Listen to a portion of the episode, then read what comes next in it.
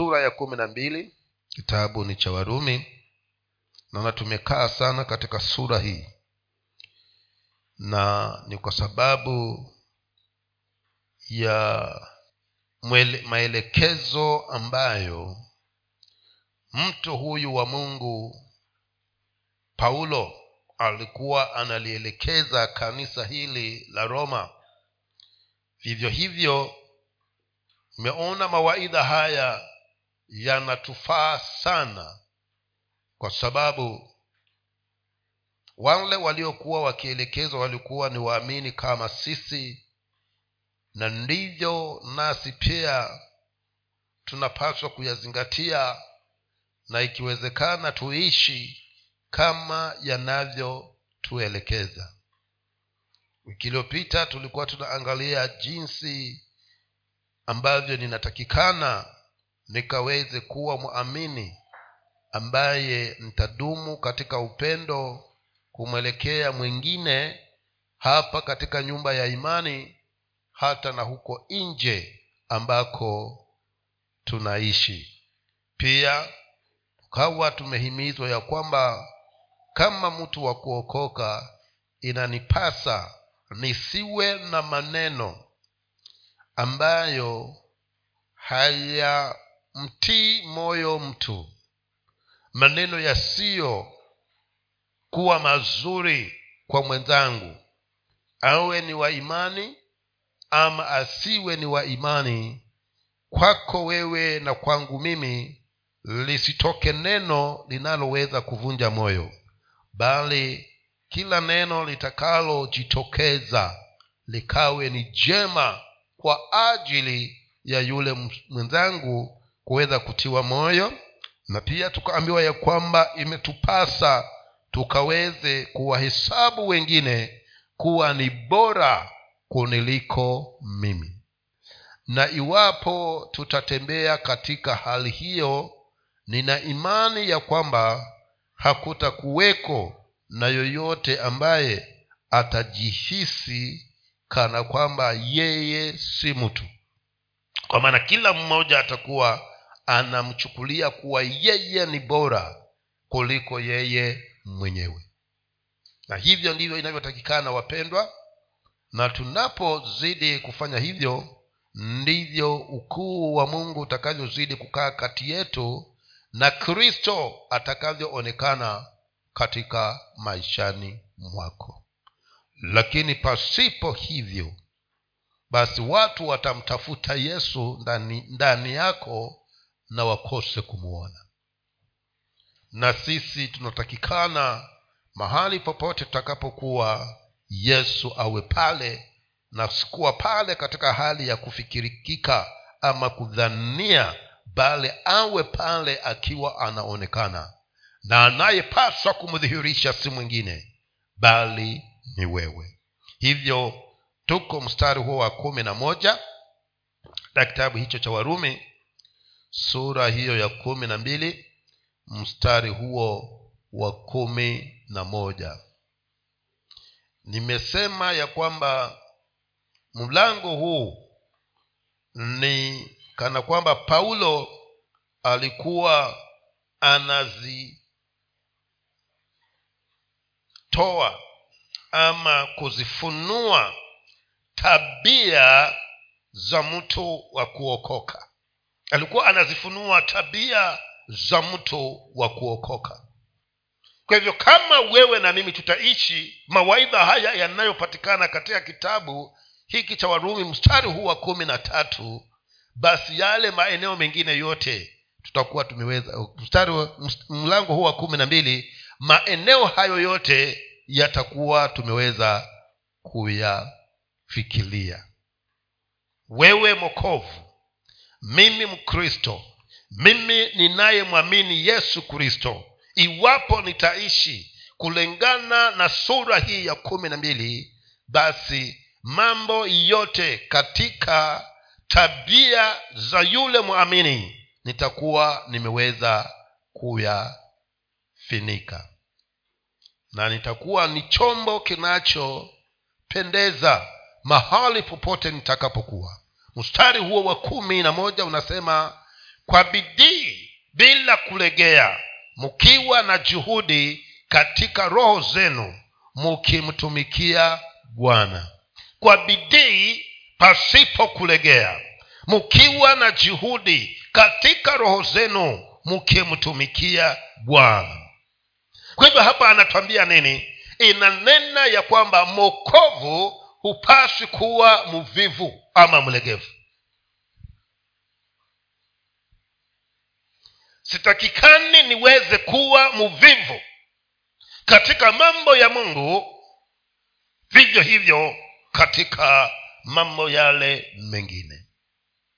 Kwa hivyo anahimiza kwamba kwa bidii pasipo kulegea mkiwa na juhudi katika mambo katika roho zenu mkimtumikia bwana kwa hivyo hakutakikani kuwa na ulegevu. Katika mambo ya mungu wapendwa hatutakikani tuwe na ulegevu. Na nionyeshe mtu aliye na bidii na juhudi katika mambo ya bwana nitakuonyesha mtu aliyetembea na mungu na mtu aliyebarikiwa na bwana. Kwa maana mungu anatafuta chombo kile kitakachokuwa na juhudi na bidii na kujitolea katika kumtumikia yeye katika eneo lolote lile ambalo utakuwa upo kwa ajili ya utumishi wa bwana. Maandiko yanatuhimiza kwamba tuifanye pasipokuwa na ulegevu ama tusipo tusiwe na uvivu katika kutimiliza hayo ambayo bwana ameyaweka moyoni mwako kwamba ukaweze kuyatekeleza. Kwa bidii pasipo ulegevu na juhudi. Kwa hivyo mahali panapohitaji bidii lazima mtu huyu aende hatua ya ziada. Si katika hali ya kawaida. Mahali ambako panataka juhudi ni kwamba ni mahali ni kana kwamba kile unachokifanya hakina mambo ambayo hakina matumaini mazuri lakini kwa sababu ni ya bwana unaendelea kukifanya kwa sababu unajua ya kwamba kule mbeleni kuna kitu ambacho nitaweza kukiona. Ni kana kwamba mchimba kisima akutane na jiwe ambalo akienda kushinda pale akichimba ikifika jioni amechimba futi moja peke yake. Sasa anaona ni kwamba hakuna matumaini. Lakini hapo hapo palipo na ugumu. Nipo hapa anasema sasa kwa bidii na juhudi pasipo kulegea. Na kwa kweli huyu mchimba kisima hata kata tamaa. Atakuwa pale kila siku haijalishi atachimba futi moja ama nusu futi lakini ana matumaini ya kwamba nitakapokuwa na juhudi na kuweka bidii katika kazi hii nina imani ya kwamba hatimaye nitakutana na maji. Na wapendwa kazi ya mungu wakati mwingine inakuwa kama hivi. Unasukuma lakini kana kwamba haviendi. Na vikienda vinaenda hatua kidogo sana kuliko ulivyokuwa unatarajia. Lakini hapa paulo anasema hata hivyo unapaswa uweke bidii na juhudi ukiwa na matumaini ya kwamba liwe liwalo. Kuna mahali nitafika ambako kutakuwa ni salama na lile lengo nililolikusudia litatimilika. Kwa hivyo nasema nini? Nasema mpendwa kama ni kuomba kwa bidii na uweke juhudi kwa bidii na uweke juhudi. Pasipo kulegea.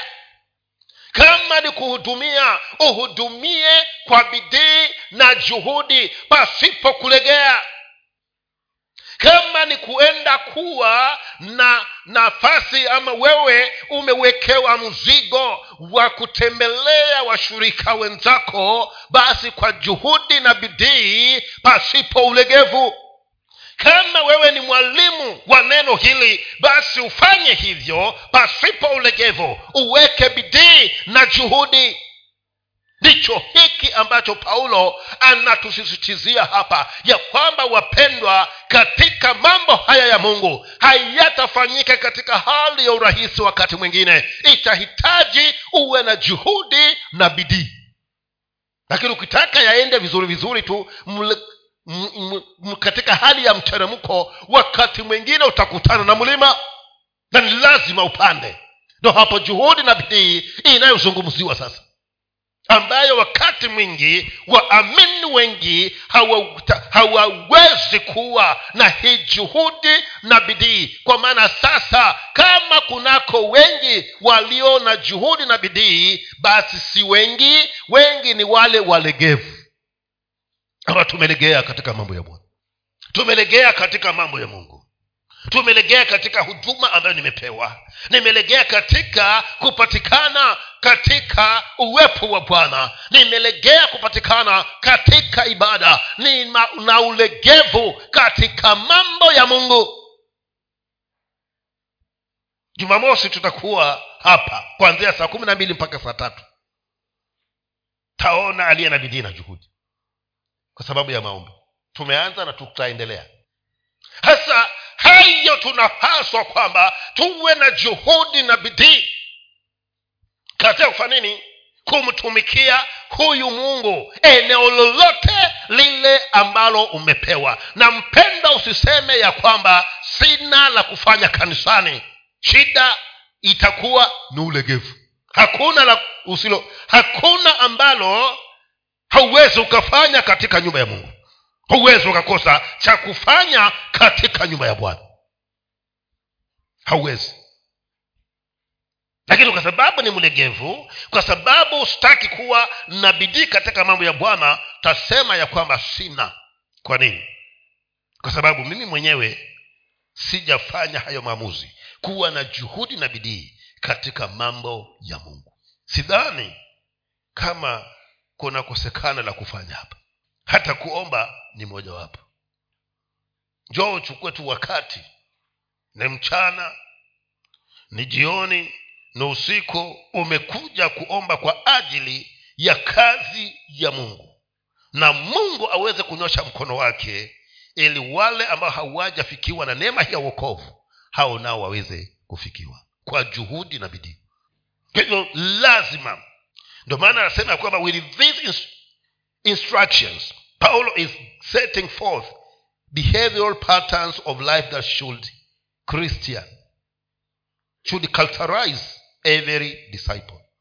Kwa hivyo anaweka tabia anatengeneza tabia ambayo yatakikana iwe inapatikana ndani ya kila mwamini kwa hivyo iwapo utakuwa na bidii na mambo ya mungu vivyo hivyo na yale yako ya kibinafsi ni kazini kwako. Unatakikana uwe na juhudi na bidii hivyo hivyo. Kwa hivyo lazima kila iitwapo leo wewe mtu wa kuokoka usikose shauku na tamanio la kutumika katika nyumba ya bwana. Na katika huduma uliyo nayo usiwe na kulegea. Uwe na ile shauku ya kwamba lazima nifikirie lile kusudi ambalo mungu wa mbinguni ameliweka katika maisha yangu. Hebu angalia waefeso mbili waefeso mbili mstari huo wa kumi unasemaje? Waefeso mbili mstari wa kumi. Unasema maana tu kazi yake tuliumbwa katika kristo yesu tutende matendo mema ambayo itokee awali ambayo tokea awali mungu aliyatengeneza ili tuenende nayo kwa hivyo tangu mwanzo yeye mungu wa mbinguni alituumba kwamba tuweze kutenda matendo mema. Kwa hali gani? Kwa juhudi na bidii pasipo ulekevu. Kwa sababu tangu mwanzo yeye alitutengeneza ili tuenende kwa hayo wewe umetengenezwa ili uenene katika kutenda mema hapa chini ya jua mpendwa. Na kama ni kutenda mema kwa bidii na juhudi pasipo ulegevu. Kumbe ndivyo tulivyotengenezwa. Tulitengenezwa kwa kusudi hilo hakuna kusudi lingine kwamba mahali popote uwe na juhudi na bidii ya kutenda mema kwa yoyote aliye karibu na wewe. Lakini ndivyo ilivyo. Kwanza hivi mnasema ya kwamba uchumi umepanda kabisa mpaka mafuta ya uto yamepita petrol ambayo yafanya kuletwa kutoka nje. Haya wanaitengenezea tu hapa. Ni ukinunua lita moja ya mafuta ya uto ni kana kwamba umenunua lita mbili za petroli. Lakini vivyo hivyo usiache kutenda mema. Kwa maana kwa sababu hiyo wewe umeumbwa kulingana na waefeso. Ya kwamba tulitengenezwa kuweza kutenda hayo yapi kutenda mema ambayo mungu wa amani yatampatia yeye utukufu. Tena ninatenda kinamna gani? Kwa juhudi na bidii pasipo ulegevu. Hivyo una jukumu? Nina jukumu mpendo. Kuhakikisha ya kwamba mahali popote mungu amegusa mtu. Na atamgusa mtu kupitia mimi. Atamgusa mtu kupitia wewe kwa sababu unaponitendea mema sikuoni wewe naona mungu wa mbinguni ndiye ambaye amenitendea hayo mema. Kwa hivyo kila unaponitendea mema nina tamko ya kwamba mungu afanye nini? Akubariki. Kwa ajili ya kutembea katika maagizo yake ambayo kwa sababu hiyo alikuumba wewe. Juhudi na bidii hivyo lazima mokovu usiwe ni mokovu wa kuketi mokovu wa kukaa tu. Si hapa kanisani si katika ufalme wa mungu hata huko nako. Ndiyo maana paulo akasema ya kwamba asiyefanya kazi kula nako asile. Kwa hivyo kama wewe haufanyi kazi kula usifanye nini? Usile. Kwa hivyo huko fanya bidii na hapa napo ufanye bidii. Kwa maana hapa ukifanya bidii utakuwa wa baraka katika mambo ya kiroho. Na kule nje ukifanya bidii utakuwa baraka katika mambo ya mwilini. Kwa sababu tuko sisi ni roho tunaoishi mwilini ya kiroho tunayahitaji na ya mwilini nayo pia ni muhimu kwetu ili kwamba haya ya kiroho yapate kufanya kazi. Mwili ukiwa dhaifu hata ya kiroho nayo yatakuwa hayawezekani. Kwa hivyo kama umvivu usiwe unakuja kwangu ovyoovyo kisha walenga masaa tunataka kuweka mezani ndo tutabadilisha masaa. Ukija tuwe tumekula tayari. Kwa maana kila mmoja anasemekana awe na juhudi na bidii na si kwa sababu ya kwangu mimi. Haa, kuna wengine ni wahitaji kweli kwa maana ameenda kuzunguka na kila atakapofika mjengoni anaambiwa kwamba wametosha. Hasa huyo ndiye ninapaswa mimi nami sikose kutenda mema ili ingawaji amezunguka mchana kutwa lakini jioni amwone mungu kwamba kwa kweli mungu amenionekania sasa niniwe mimi nami ninacho na nitakipataje nikiwa na juhudi na bidii katika eneo lile ambalo bwana ameniweka? Kwa hivyo kama ni biashara uwe na juhudi na bidii. Kama ni kazini umeajiriwa uwe na juhudi na bidii kwa maana hakuna mokovu mvivu. Tunatakikana tuwe na bidii katika nyanja zote. Na tena tuweke juhudi mstari huo wa kumi na mbili. Wa kumi na mbili anasemaje? Kwa bidii naonekana ni hiyo hiyo kumi na moja ile. Kumi na mbili. Tasemekana ya kwamba kwa kutumaini mukifurahi katika dhiki mukisubiri mukidumu katika kusali. Hiyo bidii tunayozungumziwa katika kumtumikia bwana katika kila eneo ambalo mungu ameweza kutuweka. Pia tuwe na nini? Na matumaini. Tufanye hivyo tukiwa na matumaini. Mkifurahi katika dhiki mkisubiri na kudumu katika kusali.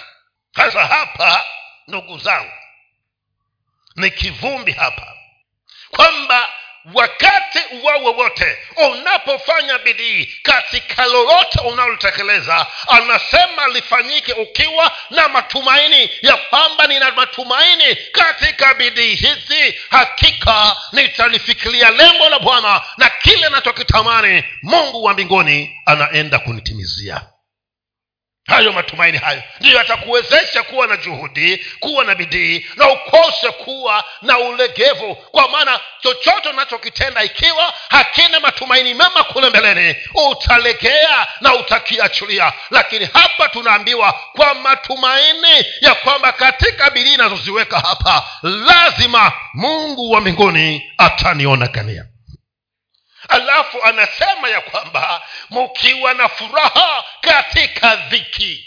Mkiwa na furaha katika nini? Kwa maneno mengine anasema ya kwamba mkiwa na furaha katika dhiki anamaanisha ya kwamba katika dhiki uliyotakuwa nayo ndani ya hiyo dhiki tena bado uwe na sababu ya kumtukuza mungu. Ndiyo anakwamba mkiwa na furaha katika dhiki.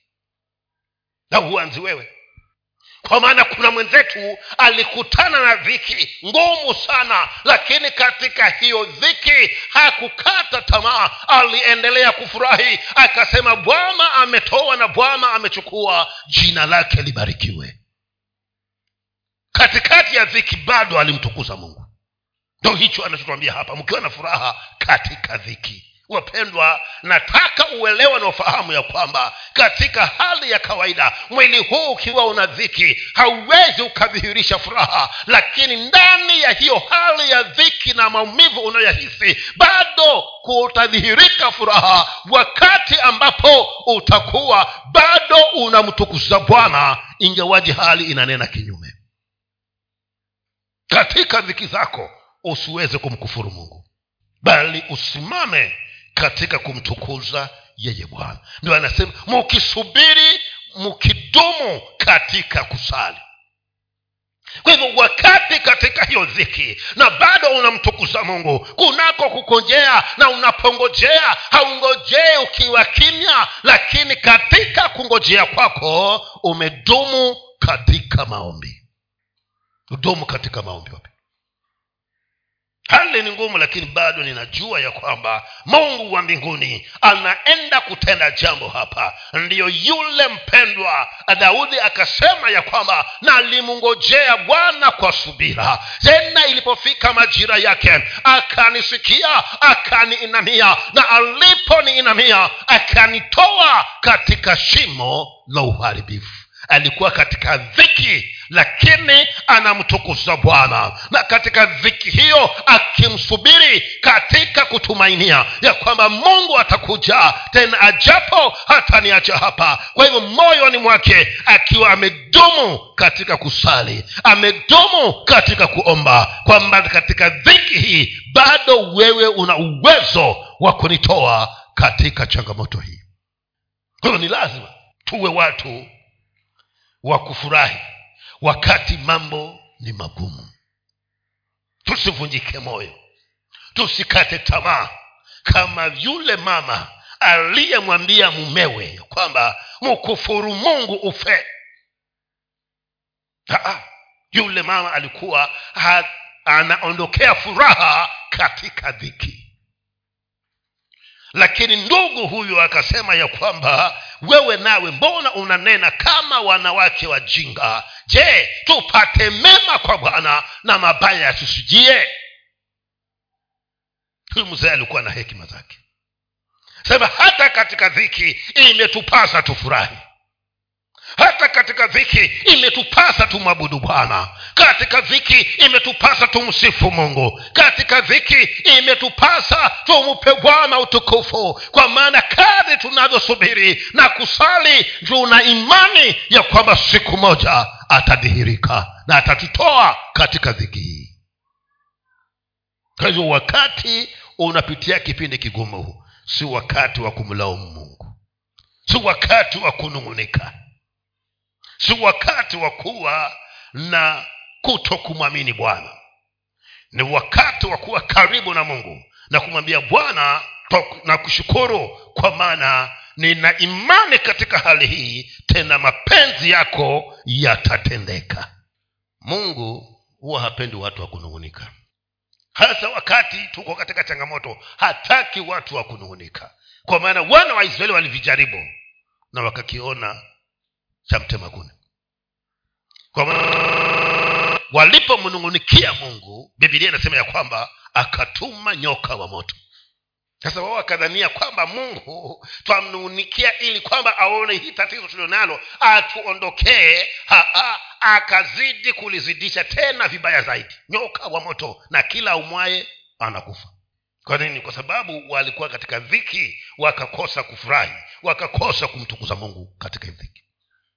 Kwa hivyo wakati unapitia kipindi kigumu. Ndio wakati ambapo unatakikana uwe karibu na bwana. Uliadimiche na kulitukuza jina lake na usiwe mtu wa kumunung'unika. Kwa maana utakapomnung'unika unamsababisha yeye naye ajitokeze kinyume na vile ulivyokuwa unatarajia. Kwa hivyo katika dhiki bado yeye ni wa kutukuzwa. Mstari wa kumi na tatu kwa mahitaji ya watakatifu mkifuata ukarimu katika kukaribisha wageni mukijitahidi kwa mahitaji ya watakatifu mkifata ukarimu. Kwa hivyo anatuambia nini hapa? Wakristo lazima tuwe tayari kuweza kusaidia wakristo wenzetu ndio nikasema ya kwamba tabia hizi kama zitaumbika ndani yako ziumbike ndani yangu hakika hakutakuweko na mwamini atakaye kuwa na matatizo. Wewe unisaidie mimi nami nikusaidie. Tuwe tayari kusaidia walio katika uhitaji. Ndo nimesema kwa mahitaji ya watakatifu mkifuata ukarimu ni wangapi kati yetu wana mahitaji? Ambayo mahitaji hayo hawaiwezi kuyakimu. Na sisi tumetulia sisi tumeweka sikio la kiziwi kwake. Analia lakini hatusikii.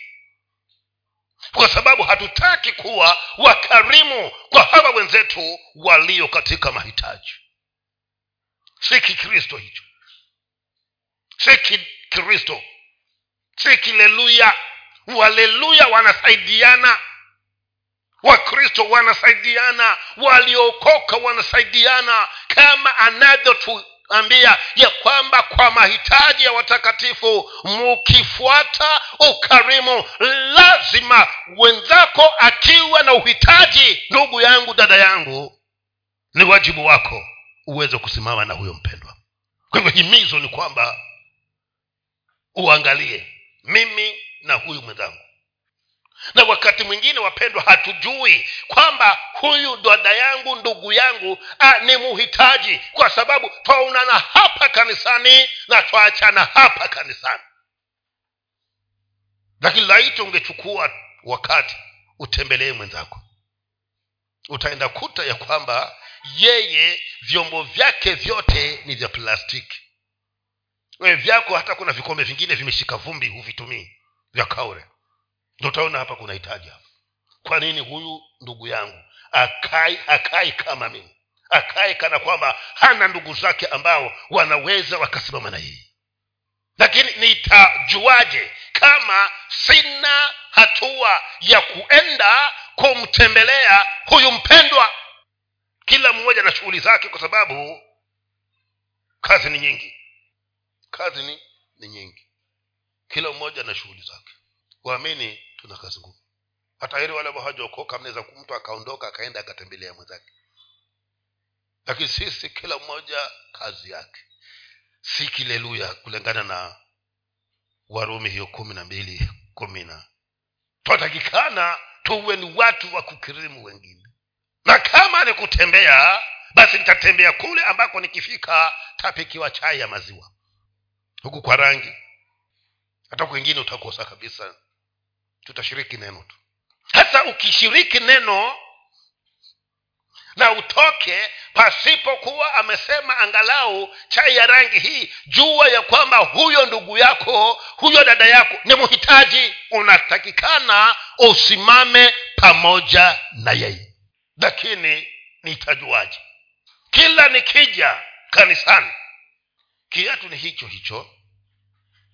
Suruali ni hiyo hiyo shati ni hiyo hiyo. Lakini hakuna anayeona haoni kwamba huyu ndugu nataka nisimame na yeye. Kama vile mimi nilivyo angalau na yeye naye awe hivyo. Kwanza hata hujui kwama anakuja na kiatu hicho hicho anavaa suruali na shati hiyo hiyo moja kila jumapili.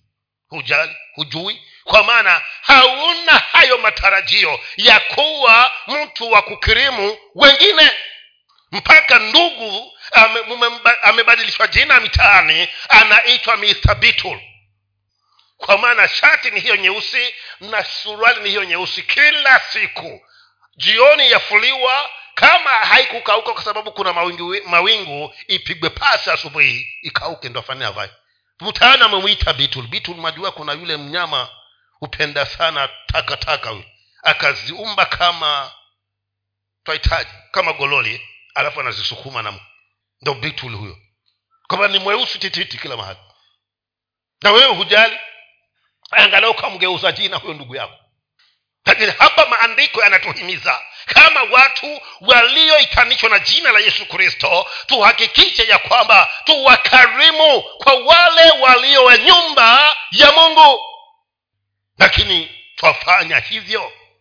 Bwana yesu apewe sifa. Tuna upungufu wapendwa. Tumepungukiwa. Na tunaweza tukajaliza iwapo tutaazimia kutembea na mpiga moyo wa mungu. Kwamba niwe mkarimu kwa aliye mhitaji na hili litaleta tofauti. Hili litaleta amani litaleta furaha katika nyumba ya bwana. Litasababisha injili iwe na mguso hata nje ya kuta hizi ambazo tumekaa ndani yake. Tuwe na juhudi na bidii. Wagalatia sita kumi. Wagalatia sita kumi. Wagalatia sita kumi. Anasema kwa hivyo kadri tupatavyo anasema nini pale? Ni nafasi ama nini? ni nafasi. Kwa hivyo kadri tupatavyo nafasi na tuwatendee watu wote mema na hasa jamaa ya waamini. Tupatavyo nafasi. Nani ambaye hana nafasi hapa? Kuna ambaye hana nafasi hapa? Ambaye hawezi kutendea mwenzake wema. Na anasema hasa hasa walio ni jamaa ya waamini waaminio. Nani ambaye hana hiyo nafasi hapa yaani tuache ndugu yetu tuache dada yetu mpaka kenya women ije chukue vitanda na masufuria. Na wewe na mimi tuko hapa. Na hapa maandiko yanasema kwamba kadri tulivyo na nafasi tuweze kutenda mema hasa kwa wale walio waamini. Tena unaona vile kanisa lilivyo na upungufu. Mpaka tumebadilisha salamu. Ni bwana asifiwe bwana asifiwe ni basi kwamba nikimuuliza wa hali yako ikoje anaweza kunaambia vitu ambavyo niniingilie kati na mimi siko tayari. Kwa hivyo bwana asifiwe bwana asifiwe. Nikasema hasa sisi tulio katika nyumba ya mungu kama iwapo nafasi ipo uweze kutenda mema kwa wale waaminio. Wapendwa tuna waokovu wenzetu wanapitia vipindi vigumu sana mtu hata kula ni, ni, ni ina, inategemea mungu amwonekanie akila a, jioni anaweka mpaka ale jioni tena kwa sababu akipika mchana jioni hakuweza kupika. Na yuko kanisani. Na wengine twala mpaka tukatupe. Kama ni vya jana. Na, na, nafikiria tutaweka kama yale makanisa ya kule ndani ndani kule wakati wa, wa kutoa sadaka kuna vikombe vingi sana. Teo hapa zimetandikwa hapa. Hapa ni za fungu la kumi. Hapa sadaka ya hiari. Hapa sadaka ya injili. Naonekana tutaweka kiteo cha wahitaji hapa.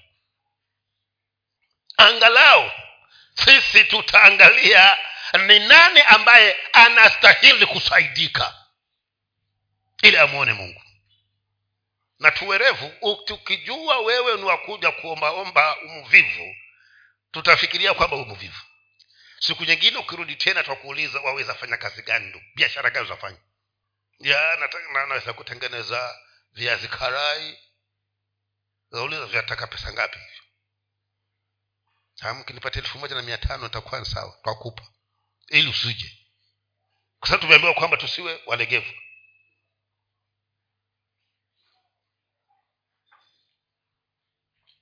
kwa maana hivyo hivyo tutakuwa tumefanya. Tumekusaidia tumekuondoa katika mahali pale pa kutegemea wengine na pa kufungukiwa. Ujitegemee hata ufikie wakati mwengine naye anaweza afa nini? Akutegemee. Tusaidiane watu wa kuokoka. Tusaidiane. Hicho ni kimungu na ni maandiko haya ya kwamba usiache mwenzako aumie. Na ili hali wewe nafasi uko nayo. Na akiumia unasema basi ingekuwa amesema kwani ulikuwa humwoni? Eh? huko kusema niseme na kunioni nako ulikuwa hunioni. Wengine tuna haya kuja kuomba msaada. Lakini wewe roho alinena na wewe ukamzimisha mpaka. Ameumia wasema basi ndugu naye anaumia na sisi tuko hapa sange na kwani hukusikia roho alivyokuwa anakuhimiza? Ulipomwona? Bwana asifiwe. Mungu atusaidie tuwe watu wa kusaidiana wapendwa kwa maana ndivyo injili inavyotuzungumzia. Matendo ya mitume mbili arobaini na nne na arobaini na tano. Matendo ya mitume mbili arobaini na nne. Watu tuwe watu wa kusaidia act mlango wa pili mstari wa arobaini na nne. Nasemaje? Na wote walioamini walikuwa mahali pamoja na kuwa na vitu vyote ni ushirika ama kushiriki? Kishirika. Kiswahili nacho kina kazi.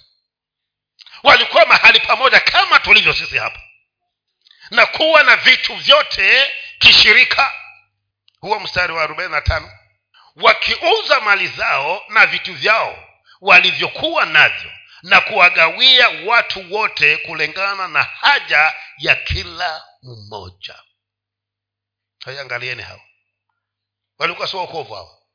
Waliweza kushiriki vitu vyao kwa pamoja.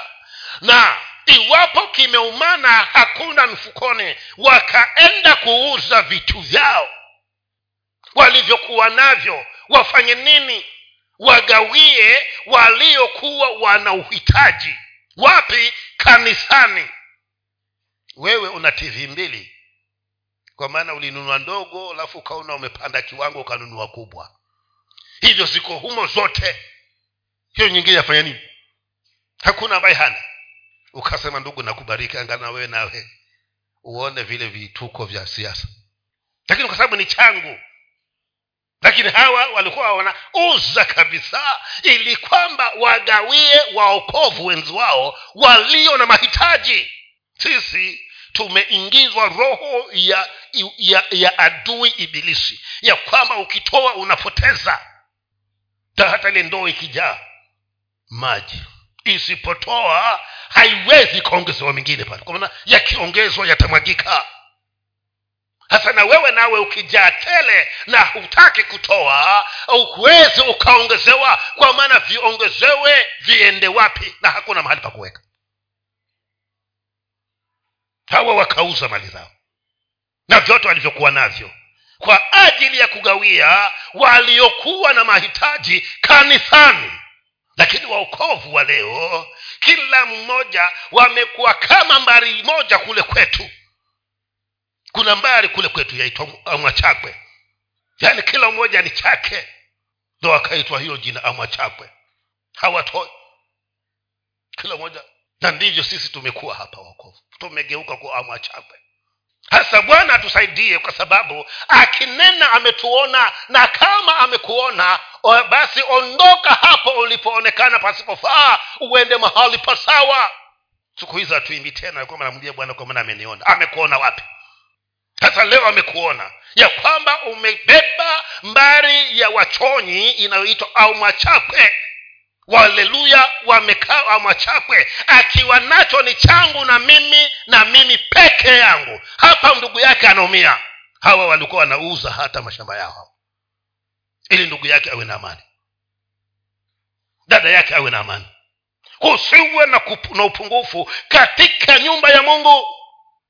Bwana akusaidie na mimi anisaidie wapendwa kwa maana hata nikawa nazo nyingi kiasi gani vitu niko navyo nyingi kiasi gani. Siku nikienda na kwa bwana taviacha hapa na nitakuwa nimeacha jina la mwachakwe. Lakini kama ni mtu wa kusaidia atasema huyu mpendwa mungu ambariki atakuwa aliko. Kwa maana alipokuwa pamoja na sisi hakukuwa na yoyote alikuwa na upungufu ndio maana wamama kule jopa wakamwambia petero ya kwamba kuna watu hufa lakini huyu si wakufa huyu si wakufa huyu. Huyu dorcas si wakufa kwa sababu alikuwa anatufaa sana hapa chache. Na hivi sasa ameenda ameenda bado tunahitaji msaada wake. Huyu si wakufa mungu atafute kuna wengine humu wakufa hey. Yani umeona hivyo vyali kwa sababu alikuwa anafanya hivi. Anahakikisha katika eneo lile ambalo amepata nafasi hakuna aliye na uhitaji katika sehemu hiyo. Wamama akasema hapana hatutazika huyu. Akatafuta wazee wawili wakaambia kimbieni mbio tumesikia petero yuko karibu na hapa. Mkamwambiaje na alipofika pale petero akakutana na wamama akaambiwa ya kwamba kuna kitu kimefanyika na huyu hatutangazi mazishi. Huyu si wa kufa. Petero angalia hii dera. Angalia hii leso. Angalia hii, hii sweta. Angalia hili koti. Ni yeye. Ha huyu si wa kufa. Lazima ufanye jambo. Petero akasema ni sawa nimesikia. Mmemweka wapi sema tumemweka huko darini huko juu chumba cha juu huko. Walijua kwamba wanaume wanakuja mchukua ho tayari hapa wakimweka kuchini wakaenda kumstiri. Kwa hivyo wakampanisha huko juu. Kitambo wamshukisha watakuwa wamewaona. Mwampeleka wapi huyu? Petero akaenda huko na huyu ndugu hakuwa na maneno mengi kwa sababu tayari matendo ya huyo mama yalikuwa yanamtetea. Na kando na matendo yake wamama wamesimama wanasema twataka awe hai. Nafikiri alienda akamwambia mungu umesikia? Hawa wamama umesikia vile wanavyosema na kule ambako mimi nimekuwa nikaachishwa ile kazi iliokuwa naifanya inamaanisha kama kazi ile niiendelee basi hapa niufanye na unafanyaje dorakas nafufuke ili nirudie ile kazi. Mungu akasema unaona hivi ile walivyochata hawa nisipomfufua we na hutaondoka. Bwana akafanya akamfufua dorikas wakashuka pamoja na petero mpaka kule chini akawambia haya wamama dorikas wenu huyo lakini kilichomfufua ni nini? Kutenda mema. Kushughulikia wahitaji pale kanisani. Kuhakikisha kwamba hakuna mwingine anasumbuka. Wakati mimi nina nafasi. Ndio ni tarehe ngapi? Tarehe tano. Bado ungali uko nazo. Tafuta unaweza fanya nini kwa mwenzako? Hata kama ni kilo moja ya sukari mnunulie. Siku hizi taskis iliondoka naivas nenda kule kaguse ukiweka kwa mfuko tu guse ukiweka kwa mfuko tu. Alafu kutoka pale kwa pikipiki ama kwa tukutuku mpaka kwa yule ndugu yule dada. Mwambie dada mimi nimekuja kukubariki na hizo. Kwa maana ndicho kileluya hicho ndicho kiwokovu. Lakini wewe haujali. Hata ukisikia dalili ya kuwa huyu ndugu huenda ikawa hajapata chakula tangu jana mpaka leo. Kwa maana umeketi na yeye lakini unasikia huko utumbo unasema kacharo kumaanisha kwamba kuna shida huku ndani. Na hilo halitakupatia ufahamu hatukupatia kuelewa kwamba huu ndugu huyu leo kama ninaondoka hapa tamwambia twende kwangu. Angalau tukapike tule alafu niangalie hata kama na mfuko mmoja nifanini nimbariki. Wafikira utumwa zakulia hivyo hivyo kama umeshiba. Huwezi. Kacharo haiwezekani. Kwa hivyo anasema nini? Tuondoke katika ile mbari ya mwachakwe tuje waokovu walio wanasaidiana wakati anapoona mwenzake ana uhitaji. Mungu akusaidie mimi nami anisaidie ili angalau hawa wa yesu wawe tofauti na wale ambao hawajamjua yesu kristo. Na wao ambao hawajamjua watake nao kuwa kama wa yesu. Na kama watataka tutawaambia hatua ya kwanza ni kumkubali yesu awe bwana na mokozi maishani mwako. Ndo uingie hii mbari hii ya kusaidiana. Kwa hivyo ombi langu ni kwamba mungu wa mbinguni aweze kukusaidia na nisaidie na mimi tukaweze kuinuka na kutembea katika mpiga moyo wake kwamba tuhakikishe ya kwamba hakuta kuwekwa na yoyote atakayekuwa mhitaji katikati yetu. Kumi na nne na kumi na tano nimalizie hizo ili jumapili ile nyingine tuanze mstari wa kumi na sita. Tunakaribia kuimaliza. Hii sasa hatuendi mbio kwa sababu ndio tabia ya mokovu hapa ukishika hapa uokovu wote uko nao. Siku hata moja haujaninunulia credit. Washirika mwanishangaza ukasema tu pasta hiyo mia hiyo ni ya credit hiyo. Sio kazi ngumu sana hii. Sasa hamuwezi nyinyi. Mbone wewe unaweka mia tano tano kila siku? Kumi na nne. Sikieni mstari huu. Unakaza anasema wabarikini wanaowaudhi barikini wala msilani sasa huyu mtu ambaye hata yule wa kanisani hatambariki hatambariki mtu ambaye amemkasirisha. Na wachache huja mbariki anasema ya kwamba wabarikini wale wanaowaudhi. Wala msilani umelani wangapi wewe? Hasa wewe na yule mchawi mna tofauti gani? Kana mchawi analani na wewe nawefa nini? Wanalani. Kwa hivyo yule ambaye unasema ya kwamba ni adui wako maandiko yanasema ya kwamba tuwabariki na tusiwalani kwa kumi na tano unasemaje? Furahini pamoja nao wafurahio. Lieni pamoja nao wanaolia waliao. Kwa hivyo wakati ambapo nitakuwa mimi nimemwingiza yesu na nimefanana na yeye hata wale wanao ni udhi nitawabariki. Sitawalaani nitawabariki. Nitawatendea mema lakini wewe una wangapi umewabeba? Hivi huma moyoni umewaweka kabisa. Na ukisikia ya kwamba amekoswa na pikipiki wasema hilo lilimkosa hili. Lingekuwa limempiga ile mbali kabisa. Hapa tunaambia kwamba tusilani tufanye nini? Tubariki. Lakini mnaona hizo shida tulizo nazo mpaka watu wame, hawaoni tofauti ya wewe na yule jirani yake hajaokoka. Kwa maana wewe uko katikati. Huku wewe ni wewe yeye yuko pale. Hasa haoni tofauti kabisa ya wewe kuokoka na yule jirani yake ambaye hajaokoka. Nyote amewaweka katika kiwango kimoja. Kwa maana yule ambaye hajaokoka kilani wewe nao una lani tena hulani kwa maneno. Mnaomba. Yule asiyenipenda kutana naye. Akutane naye mbariki ama akutane naye afanye nini? Afanye nini akutane naye kweli afanye nini? Ambariki ama amvunje kiguu? Kwa hivyo mungu atusaidie. Tena tunaambia kwamba wanapokuwa wanafurahi ndugu furahi pamoja nao. Kwa hivyo ninapokuwa na furahi furahi na wewe usikasirike. Furahi na wewe usikasirike. Kwa hivyo inamaanisha kwamba ndugu yako akibarikiwa ni wewe uliyebarikiwa. Furahi zaidi ya yeye aliyebarikiwa na wakati ana shida acha wewe ukae ni kwamba ndiwe mwenye shida uliye pamoja na yeye. Hivi mungu anipa, an, an, an, anibariki hapa basi na gari hapa. Mungu anibariki na gari. Badala ufurahi utalizitoa wapi hizo pesa? Eh? alizitoa wapi huyu pasta lakini hapa anasema kwamba ufurahi pamoja na na mimi nimezitoa wapi? Nimezitoa wapi? Lakini ufurahi pamoja na mimi. Utanibandikisha jina hapa ambalo siko nalo.